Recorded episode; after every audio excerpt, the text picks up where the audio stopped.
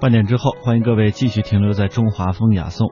这几天的时间呢，内地的高考进入到了查询分数和填报志愿的阶段。而有意思的是呢，我们今天的很多考试的规则都可以在宋代的科举考试当中找到一些线索。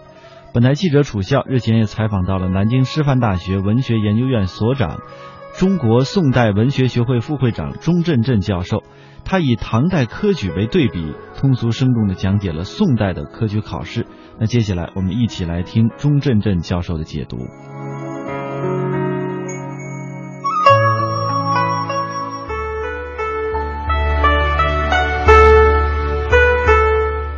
唐朝还有所谓制举，所谓制举呢，那就是非常科，就不是每年举行的，啊，是根据朝廷的需要，不定期的举行的。那个名目呢也非常非常多，啊，你比如说这个有军事韬略的，他会有一个科目叫堪为将帅科，那么也就是说你你你。嗯，你有军事才能，你可以当将军、当元帅的啊。有有军事指挥才能的，他国家需要军事人才了，他可以开这样一科。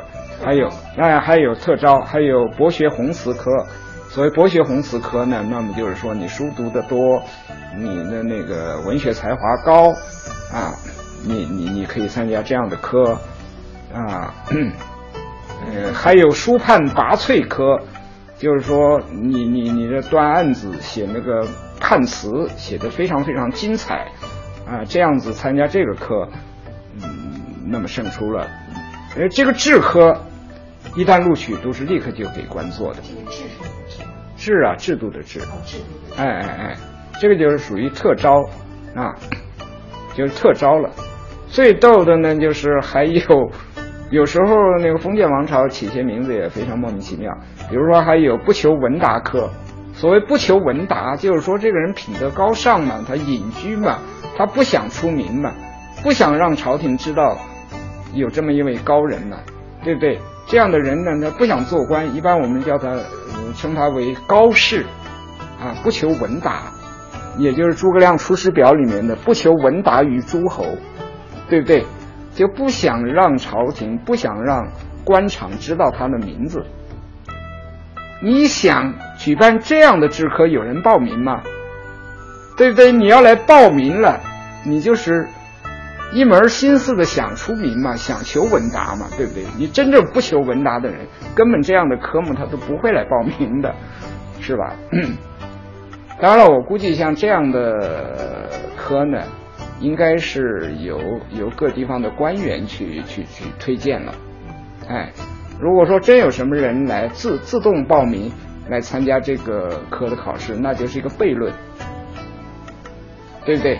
你要来报名参参参考的，你一定是力求文达，而不是不求文达。那么真正不求文达的人，他肯定不屑来呃报名，也不愿意来报名，对吧？嗯，这个只是一个笑话。所以那个那个唐人的笔记当中有这样的例子：有人在路上碰见一个人骑的马，这个马浑身是汗，这个人呢也是风尘仆仆，满身是汗啊。问他干嘛这么着急？他说去应不求闻达科啊。当然这个是呃唐人笔记小说当中的一则笑料。嗯，因为因为唐代的这个，宋代呢也有制举，但是宋代的制举呢相对来讲就不那么重要，也也也不像唐代那么多了。宋代主要还是通过进士考试来选拔官员。嗯，这是频率上，哎，频率上不一样了。那么内容上，哎，内容考试呢，呃，宋代呢。那个宋代呢，也是，呃，考考试呢，有有有有两方面的内容，一方面叫主要的内容了，一方面叫策论，啊，所谓策论呢，实际上就是对历史事件、历史人物，还有当下的一些国家所面临的一些。一一些政策法规方面的问题了啊，呃，发表意见。那么这个呢，跟做官治理国家关系呢就比较密切，因为你对当前国家所面临的各种问题提供对策，对吧？这个是是官员最应该关注、最应该做的事。那么对历史人物和历史事件发表见解呢？因为历史人物、历史事件是过去的政治、经济、军事、外交，对不对？那么你对历史人物和历史事件有很好的呃知识和判断，那么以古鉴今，那么你进入官场以后，你你处理类似的问题，你必然得心应手。所以说，考策论这个跟官员的呃职责了，就关系比较密切。而另外呢，就一还是考师傅，跟那个唐代没有什么两样。那么就是考这个文文学创作、文学才华，考文化素质素养、文化素质。这个是考试的内容，其实并没有什么，嗯，太多。唐宋倒并没有什么太多的不不一样。那么倒是差别比较大的，因为呃呃，这个唐代的那个考试呢，有一个很重要的特点，就是你在考场上做的那个试卷，只是一个参考分，只是一个参考分，并不是说你那张卷子做的特别精彩就要录取你，他还要看你平时的创作成绩。所以说，唐代的进士呢，会往往在呃考试之前几个月，甚至于大半年，就提早就进京了。进京干嘛呢？就是把自己的创作呀、把自己的平日的创作的最得意的诗赋文章，要抄百十份啊，抄很多份呢，用宣纸啊啊毛笔啊抄，因为那时候没有复印机嘛。你每一份都得手抄，那个纸张呢还得好，字呢还得写的大，写的工整，然后呢装裱成轴啊，就是像我们今天那个书画作品一样的，把它裱一下子，弄根木棍把它卷起来啊。我们今天为什么那个考试卷子叫考卷呢？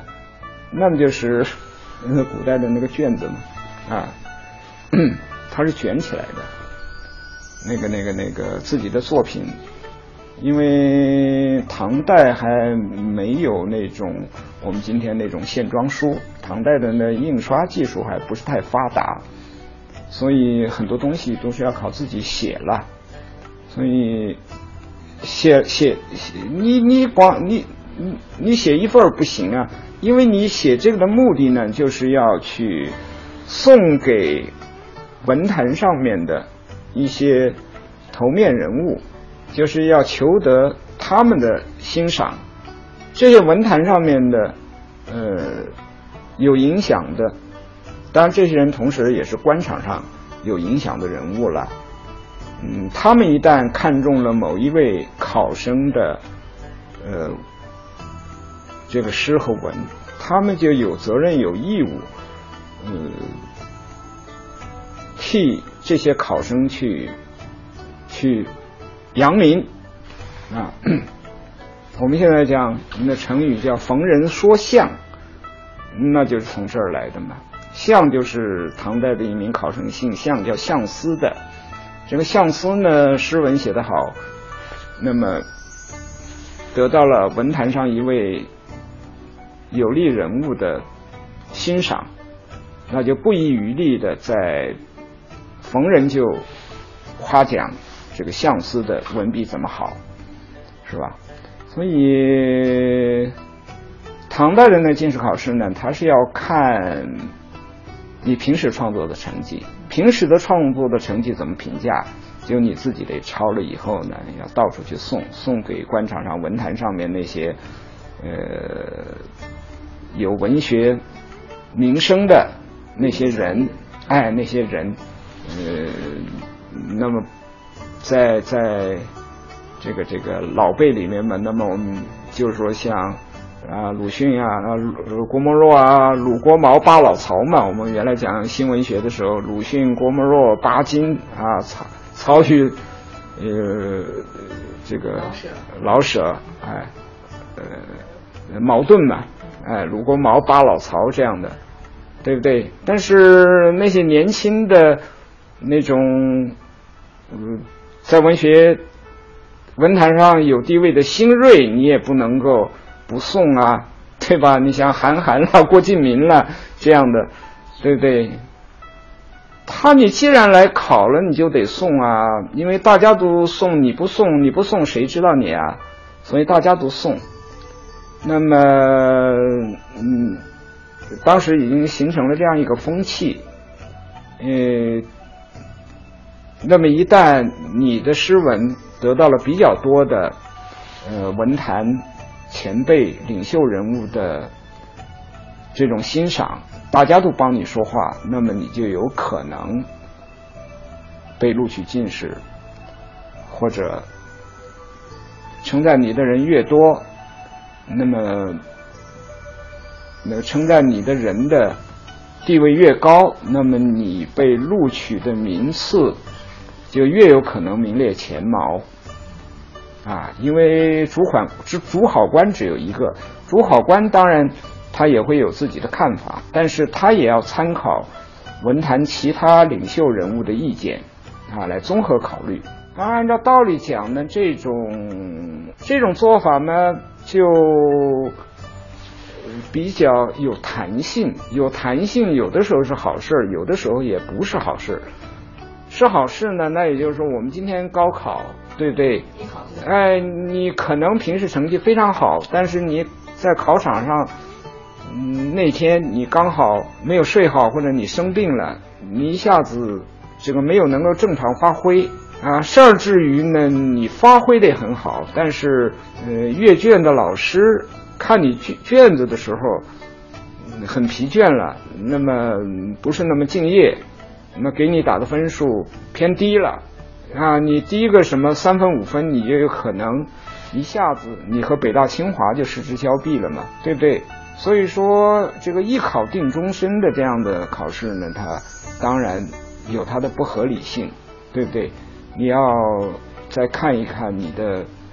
嗯，平时考试的成绩啊，或者平时的这个，但关键问题是，这个平时的创作这些成绩呢，它也会有问题。就是说，你这个考试不是刚性的，有弹性，会带来另外一个问题，那就是有势力、有权力的人，他可以上下其手啊，因为反正他说了算。当然，如果说大家都很公平公正。那么，这个选拔的进士，应该讲是是把最好的选出来，但是因为这个它是有弹性的，那么就就有操作空间嘛，啊，那么在这里边呢，官宦子弟、世家大族的子弟，当然就比出身贫寒的草根子弟要有多得多的机会。所以，就一个有弹性的制度，有弹性的做法，嗯，它的优势是需要主持其事的人大公无私、公正、公平，那这个弹性才是一个好事啊。如果你碰上那个不那么公平、不那么公正的人啊，他他来主持这个大权。那么有弹性，反反而就有那种舞弊操作的空间，对吧？嗯。所以宋代呢，在这个进士考试呢，就采用了一考啊一考定名次的方法。那么这样子的方法呢，好处就是什么呢？好处就是它比较刚性。呃，越越是刚性的这种制度和政策呢。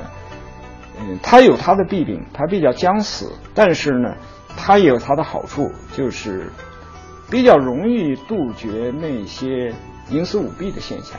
所以唐代的进士考试，由于它是考试的成绩只是一个参考分，而不是录取进士的唯一的凭据，或者说是嗯主要凭据，对吧？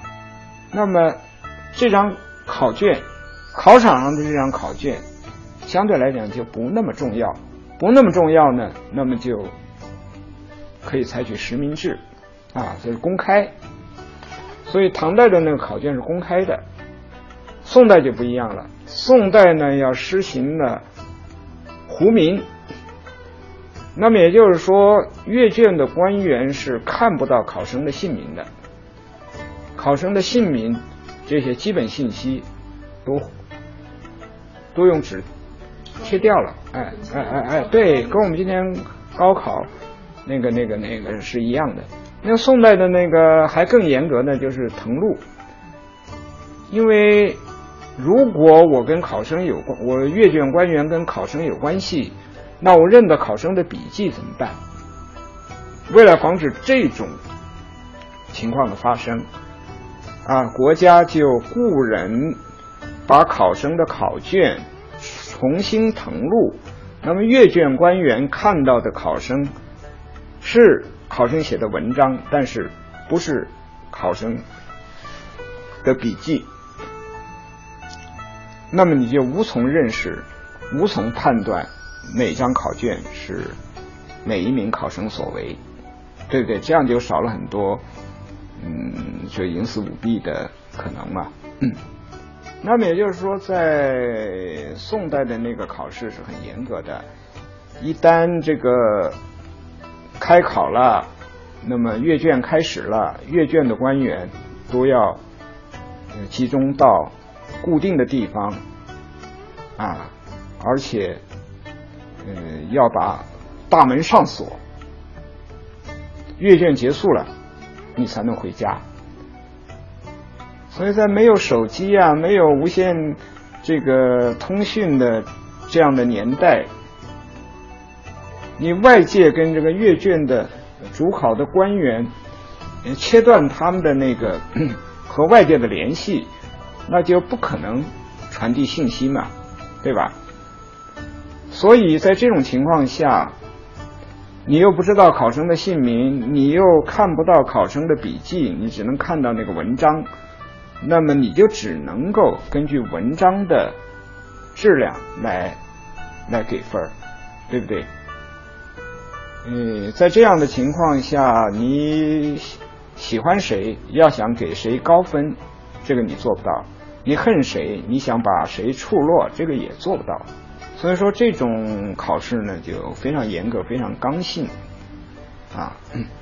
而且呢，那个你你你你这一年，你这一科能不能够考上，那就凭你在考场上的那个考卷。完全以考卷的质量说话，为什么？因为就是一考中，那立刻就有官可以做。而唐代呢，反正那个进士只是取得一个做官的资格，还并不是立刻就给你官做啊。你下面还有这个吏部的那个考试，还在还可以，还有筛选的这这这个过程啊，分配差别不大。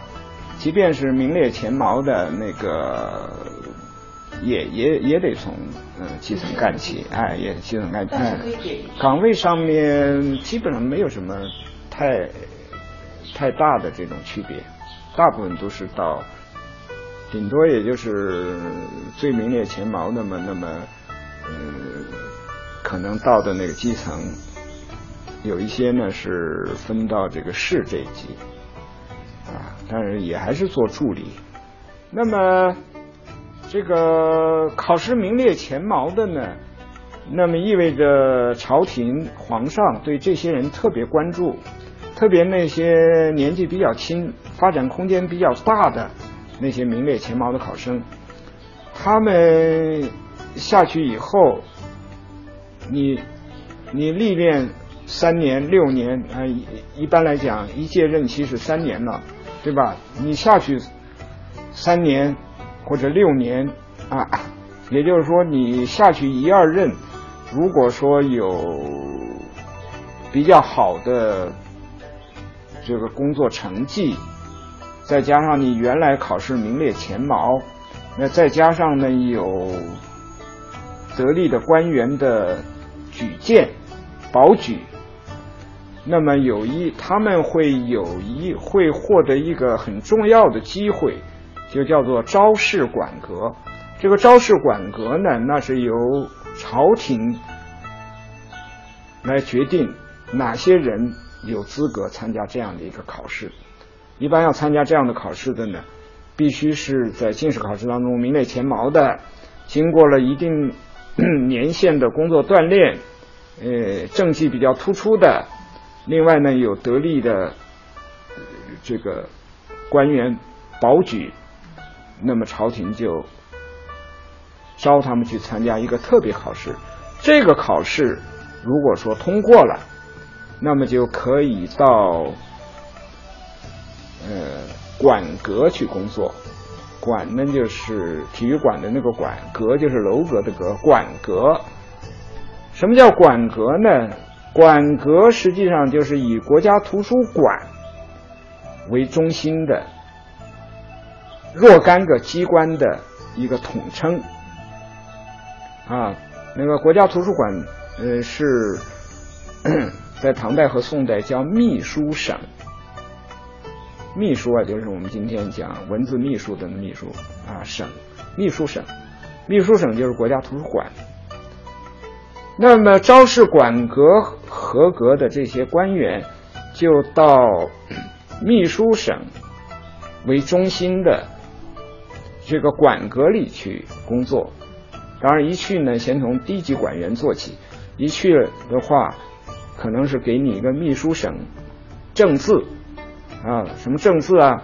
就是改正那个古书当中的，嗯，去去校对，去发现有错错字。啊，你要秘书省正字，啊，都是从这个最最最低级的这个管员做起。实际上呢，嗯，这些人呢，进入馆阁的那都是国家重点培养对象，就是在你在中央机关里边呢，熟悉一下这个国家的文献公文啊，你对官场上的这个这个这个。就文字工作，你先，先先先先，他到那个管阁那个地方工作呢，他的级别还是很低的。但是级别虽然低，可是地位很重要，因为这就标明了你已经进入最高统治集团的视野。就是你去了以后，你就是作为一个预备见习啊，这些人呢。都是将来作为这个 省部以上，乃至于这个国务院总理的这样的副总理、总理、副总理这样的这个后备人选的啊，作为培养对象，去了以后呢，先先去呃学习见习着办理这个朝廷的事务吧。当然，你你你。去了几年以后呢，也很可能把你再重新放到基层去，啊，放到下面去做知州啊，啊，做通判啊，做知州啊，知府啊，是吧？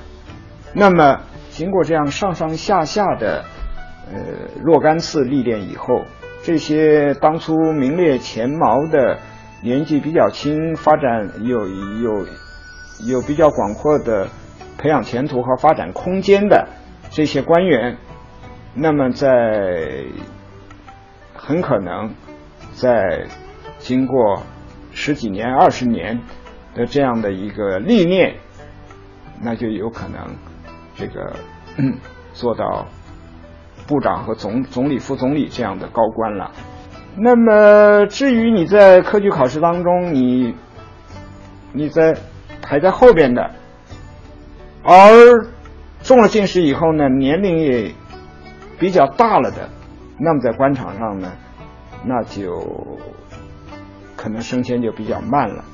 可以这么说吧，凡是那些名列前茅的，又有年龄优势的，啊，有比较好的这种发展前途和培养空间的这样的官员，这样的进士出身的官员呢，那一中了进士以后，可以说他就是站在电梯门口，他今后的升迁呢，很可能他就坐电梯了，就上的比较快。